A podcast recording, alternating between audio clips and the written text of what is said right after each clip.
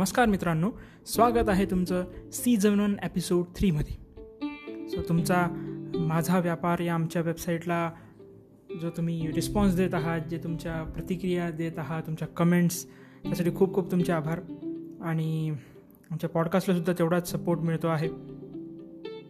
आणि लवकरच आम्ही आमचे पॉडकास्ट इंग्लिशमध्ये सुद्धा घेऊन येणार आहोत. तर आजच्या एपिसोडचं नाव आहे व्यापार म्हणजेच बदल. ओके तर एक डायरी आणि पेन घेऊन बसा. कारण एक कारण एक छोटासा पेन हा मोठ्या मेमरीपेक्षा कधीही चांगला असतो. आणि आपण सगळेजण मिळून सोबत शिकूया एन्जॉय करूया.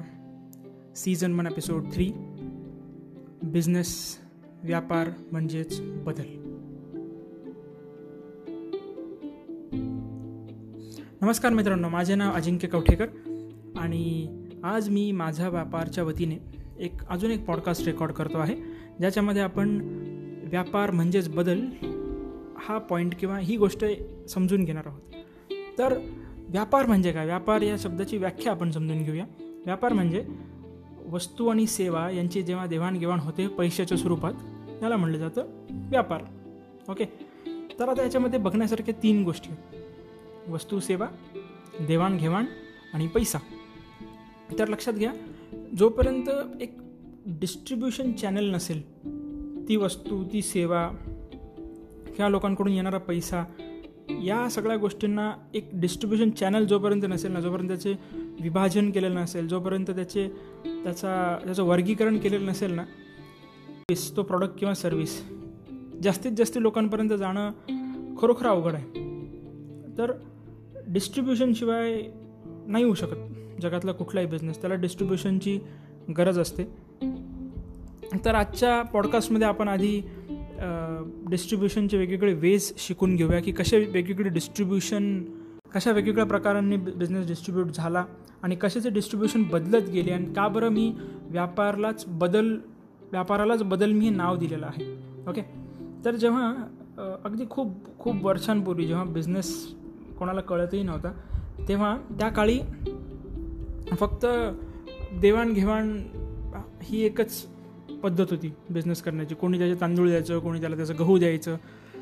पण या पद्धतीवर व्हॅल्यू कशी ठरवणार ना? म्हणजे जेवढा वेळ एखादा गहू बनवायला लागतो तेवढाच ऊस बनवायला लागतो जरुरी नाही. तर मग हे कसं एक्सचेंज करणार हे कळत नव्हतं. म्हणून मग करन्सी मार्केटमध्ये आल्या आणि मग तिथपासून बिझनेस सुरू झाला. तर ते सुरू झालं झाल्या पहिली जी पद्धत होती बिझनेस करण्याची ज्याला म्हटलं जातं मॉम अँड पॉप स्टोर म्हणजे एक छोटं किराणा दुकान ज्याला आपण म्हणतो की एक एक छोटीशी फॅमिली मिळून चालवती आहे. त्यांच्या घराच्या बाहेरच दुकान आहे त्यांच्या एरियातच त्यांचं दुकान आहे त्यांच्या गावात त्यांचं दुकान आहे. आणि त्या दुकानामध्ये आसपासचे लोक येऊन विकत घेतात मॉम अँड पॉप स्टोर इथपासून बिझनेसची सुरुवात झाली. हे पहिलं मीडियम होतं एक्सचेंजचं लक्षात आलं तर लक्षात घ्या त्यांच्याकडे वस्तू आणि सेवा होत्या आणि एक्सचेंज करण्यासाठी ते मॉम अँड पॉप स्टोर होते. जिथं लोक यायचे करन्सी द्यायचे त्याच्या बदल्यात वस्तू सेवा मिळायची बिझनेस सुरू झाला. आता जसं जसं वर्ष गेले ह्या मॉम अँड पॉप स्टोअरचं कन्व्हर्जन झालं. ह्या मॉम अँड हे mom and pop store evolve झाले मोठे झाले डिपार्टमेंटल स्टोअरमध्ये या डिपार्टमेंटल स्टोअरमध्ये एकाच दुकानामध्ये वेगवेगळे डिपार्टमेंट्स असायचे. मग तिथंच किराणाही मिळणार तिथंच बाकीच्या गोष्टी मिळणार. सो डिपार्टमेंटल स्टोअर आले. हे इव्होल्युशन ज्याला म्हणतो आपण एक पुढचा पुढची सायकल सुरू झाली बिझनेस करण्याची. नवीन बदलत्या जगानुसार व परत बदल त्यामध्ये घडून आले. डिपार्टमेंटल स्टोअरनंतर पुढचा जो कॉन्सेप्ट आला त्याला म्हणलं जातं फ्रँचाईज आता फ्रँचाईज हा प्रकार काय होता की मी एका जागेवर ए जागेवर मी एक काही पद्धती वापरून माझा बिझनेस सक्सेसफुली चालवतो आहे माझा बिझनेस मी यशस्वीपणे पार पाडतो आहे तिथं. रोजच्या रोज बिझनेस होतो आहे बिझनेस छान चालू आहे. त्याच पद्धती त्याच सगळ्या सोयी तेच लोगो सगळे उचलून दुसऱ्या जागेवर ठेवायचे बी जागेवर ठेवायचे आणि तिथं बिझनेस सुरू करायचा. याला म्हटलं जातं फ्रँचाईज सो फ्रँचाईजसुद्धा जेव्हा जेव्हा नवीन हा कन्सेप्ट फ्रँचाईज हा कन्सेप्ट जेव्हा नवीन नवीन आला होता तेव्हा सगळ्यांनी ॲक्सेप्ट नव्हता केला. लोकांनी त्याला लवकर हो नव्हतं म्हणलं त्या ॲक्स त्या प्रकाराला. पण आज आपण सगळीकडे बघतो. फ्रँचाईजवरच आज सगळे बिझनेस चालत आहेत तर फ्रँचाईजनंतर पुढचा जो भाग आला त्याला म्हणलं जातं टेलिमार्केटिंग किंवा ई कॉमर्स हां आपण टी व्हीवर व्हिडिओज बघतो आपण जिथं टेलिफोनवर आपल्याला सांगतात की ऑर्डर द्या तुम्ही हा एवढं स्वस्त आहे एवढ्यामध्ये मिळेल तेवढ्यामध्ये मिळेल. किंवा डेफिनेटली ई कॉमर्स ॲमेझॉन झालं फ्लिपकार्ट झालं तुम्ही ऑनलाईन जाऊन विकत घेऊ शकता. तुम्हाला तिथं खूप सारे प्रोडक्ट्स दिसतील खूप साऱ्या सर्व्हिसेस दिसतील किंवा खूप साऱ्या ऑफर्स दिसतील.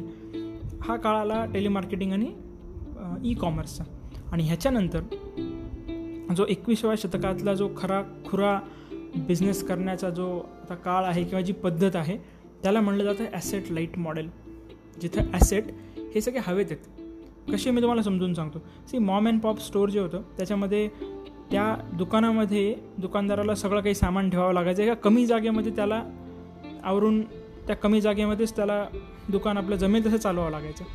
डिपार्टमेंटल स्टोअरला खूप मोठी जागा लागायला लागली. जिथं त्याला मोठं दुकान उघडायचं आहे सगळ्या मोठ्या मोठ्या वस्तू ठेवायच्या आहेत तिथं. त्याला पैसे खूप लागायचा. फ्रँचाईजमध्ये ही कॉस्ट थोडीशी कमी झाली. कारण या सगळ्या फ्रँचाईजचं एकच सेंट्रल पर्चेसिंग असायचं. जागा थोडी कमी जास्ती झाली पण डिपार्टमेंटल स्टोअरपेक्षा थोडी कमी पण तरी कॉस्ट त्याला लागायचीच. त्याच्याच पुढे टेलिमार्केटिंग आणि ई कॉमर्सनी तर आपलं स्वतःचं गोडाऊन घेऊन त्याच्यामध्ये एवढा मोठा माल ठेवण्याचा कन्सेप्टच बंद करून टाकला. आता एवढी वस्तू ठेवायची गरज नाही कारण लोक तुमच्या प्रॉडक्टचे फीचर्स किंवा प्रॉडक्टचे ज्या त्यांना गरजा आहेत. त्या सगळ्या ऑनलाईन बघू शकतात किंवा व्हिडिओ टी व्हीवर बघू शकतात. गरज पडली तर ऑर्डर करतील आणि व्हेंडर मॅनेजमेंट सिस्टीम थ्रू एका कुरिअर थ्रू किंवा लॉजिस्टिक थ्रू त्यांच्यापर्यंत त्या गोष्टी पोहोचून जातील. हे आलं टेलिमार्केटिंग किंवा ई कॉमर्सचं जग. आणि आता एकविसाव्या शतकामध्ये ॲसेट लाइट मॉडेल या पद्धतीवर बिझनेस चालतात. उदाहरण द्यायला गेलं तर झोमॅटो किंवा स्विगी झोमॅटो आणि स्विगी यांचं एकही हॉटेल नाही आहे पण तरी आपण त्यांच्यावरून हॉटेल मधलं फूड हे घर घरपच मिळवू शकतो मागवू शकतो ऑर्डर करू शकतो. किंवा ओयो रूम्स स्वतःचं एकही हॉटेल नाही पण तुम्ही रूम्स बुक करू शकतात किंवा हॉटेल बुक्स करू शकतात भारतामध्ये जगभरामध्ये Airbnb same तोच कन्सेप्ट आहे. किंवा ओला आणि उबर कॅब सगळ्यात बेस्ट एक्झाम्पल स्वतःची एकही कॅब नसताना आज मी जर पुण्यातमध्ये आहे नाशिकमध्ये आहे तर सेम ॲपवरून मी नाशिक पुण्यामध्ये ही कॅब बुक करू शकतो. आणि उद्या मी दुबईच्या एअरपोर्टला उतरलो तिथंसुद्धा मी त्याच ॲपवर एक बटन दाबून माझ्यासमोर कॅब येऊ शकते. याला म्हणलं जातं ॲसेट लाइट मॉडेल त्या बिझनेस करणाऱ्या व्यक्तीने एकही कार विकत घेतलेली नाही आहे पण त्याची कार माणसाला पिक करायची आणि ड्रॉप करायची सर्व्हिस जगभरात सगळीकडे अवेलेबल आहे. ॲसेट लाइट मॉडेल लक्षात घ्या जो बिझनेस ॲसेट लाइट मॉडेलवर चालेल ना त्याला खूप मोठं यश आहे फ्युचरमध्ये हा कन्सेप्ट समजतो आहे लोकांना हळूहळू समजायला लागला आहे पण का बरं? म्हणजे हे का बरं बदल होत गेले? असे लक्षात घ्या. डिस्ट्रीब्युशनला तीन गोष्टींची गरज असते. डिस्ट्रीब्युशन हे कॉस्ट इफेक्टिव्ह पाहिजे त्याचा रीच जास्तीत जास्त पाहिजे आणि त्याच्यामध्ये स्पीड पाहिजे. तर लक्षात घ्या मॉम अँड पॉप स्टोअरमध्ये ठीक आहे कॉस्ट इफेक्टिव्ह असेल रीच त्याचा फार तर एक पाच दहा किलोमीटरचा होता. स्पीड आपल्याला दुकानात जाऊन घ्यावं लागायचं लगेच मिळायचं. डिपार्टमेंटल स्टोअर हे मोठे मोठे स्टोअर असल्यामुळे कदाचित ऑफरमुळे वगैरे कॉस्ट ही मॉम अँड पॉपपेक्षा अजून स्वस्त झाली. रीच त्याचा थोडासा वाढला कारण हे मोठे दुकान आहेत तर ते त्यांचं मार्केटिंग ॲडव्हर्टाईजमेंट अजून मोठ्या एरियात करू शकतात. पण स्पीड थोडीशी स्लो झाली. जनरली डिपार्टमेंटल स्टोअरमध्ये तुम्ही बघताल मोठी लाईन असती. काही विकत घ्यायची असेल समजा तर तो भाग झाला. फ्रँचाईज डेफिनेटली आता फ्रँचाईजमध्ये ना याला एरियाचं लिमिटेशन राहिलं नाही. कारण मॅकडॉनल्ड्सचं सेम फ्रँचाईज जी पुण्यामध्ये आहे तीच नाशिकमध्ये आहे आपल्याला सेम बर्गर सेम क्वालिटी मिळेल. Cost yes maybe it's a it's a decent cost but cost त्याचा रीच खूप मोठा झाला स्पीडही फास्ट झाली त्याची. टेलिमार्केटिंग ई कॉमर्स हे कॉस्ट इफेक्टिव्ह पण झालं. त्याचं रीच आता याचं रीच पूर्ण इंडिया थ्रू कुठूनही ऑर्डर येण्याचं झालं पण स्पीड कदाचित लॉजिस्टिकमुळे वगैरे थोडीशी कमी झाली पण तेही आता ॲमेझॉननी वगैरे ही कमी करून टाकलं वन डे डिलिव्हरी वगैरे सगळ्या गोष्टी.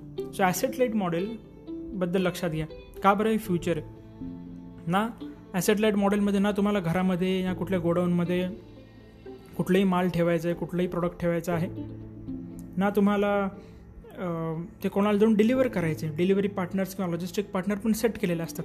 आणि स्पीड डेफिनेटली त्यामुळे स्पीडही जास्ती असते.